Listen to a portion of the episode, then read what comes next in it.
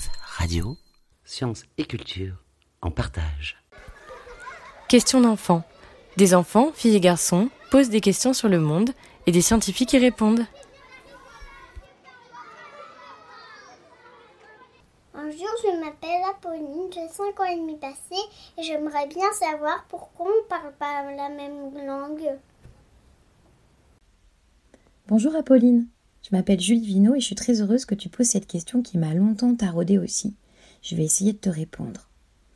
Je suis professeur de français dans un lycée, mais aussi professeur de français langue étrangère et seconde, c'est-à-dire que j'enseigne le français plus particulièrement aux élèves pour qui c'est pas la langue qu'ils et elles ont apprise quand ils et elles étaient tout petits et petites. Alors, nos ancêtres, il y a peut-être un million d'années, ont commencé par des cris qui imitaient des sons, des bruits. Et tout ceci s'est peu à peu transformé en signes qui ont été organisés en systèmes, en langue, si tu préfères.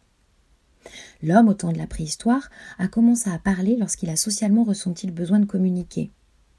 Et ce que Louis-Jean Calvet explique, un linguiste, et qui est passionnant, c'est que dès l'origine du langage, il a existé une sorte de plurilinguisme originel, si l'on peut dire.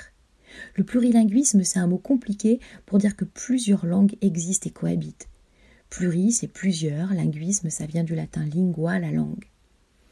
Donc, il apparaît que les hommes préhistoriques, les Homo sapiens, il y a plus de moins 50 000 ans avant la naissance présumée de Jésus-Christ, avec leurs longs déplacements, leur dispersion à travers le monde à partir de l'Afrique, ont répandu non pas une langue, mais des langues, et que les mouvements géographiques qui se sont poursuivis ensuite ont éparpillé ces langues qui se sont dialectalisées elles-mêmes, qui sont devenues d'autres langues en quelque sorte.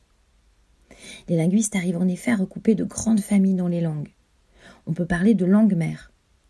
Par exemple, notre langue, le français, comme l'anglais, l'italien, l'espagnol, le breton, l'allemand, vient de la famille des langues indo-européennes. C'est pour cette raison que tu trouves des caractéristiques communes à toutes ces langues. Les mots se ressemblent, Nuit se dira en, anglais, italien, espagnol, portugais et allemand. Night, notte, noche, noich, nacht. Mais les langues sont mouvantes, elles se transforment, se fondent les unes dans les autres, se remplacent, disparaissent. Certains chercheurs rêvent de pouvoir prouver qu'il y a eu une langue originelle, une seule et unique langue qui aurait existé et donné naissance à toutes les autres. Les scientifiques se fâchent sur la question. N'empêche que la question de la langue originelle, ça c'est notamment un mythe relayé par la religion chrétienne qui dans la Bible, la Genèse, raconte le mythe de la tour de Babel. Tu en as peut-être entendu parler, Apolline. La Genèse raconte qu'il fut un temps où tout le monde parlait la même langue, et les hommes et les femmes voulurent construire une tour aussi haute que le ciel. Dieu voulut les punir de se montrer aussi orgueilleux, il descendit parmi eux et elles, et fit en sorte que plus personne ne comprenne plus la langue de l'autre, et dispersa les humains sur toute la terre.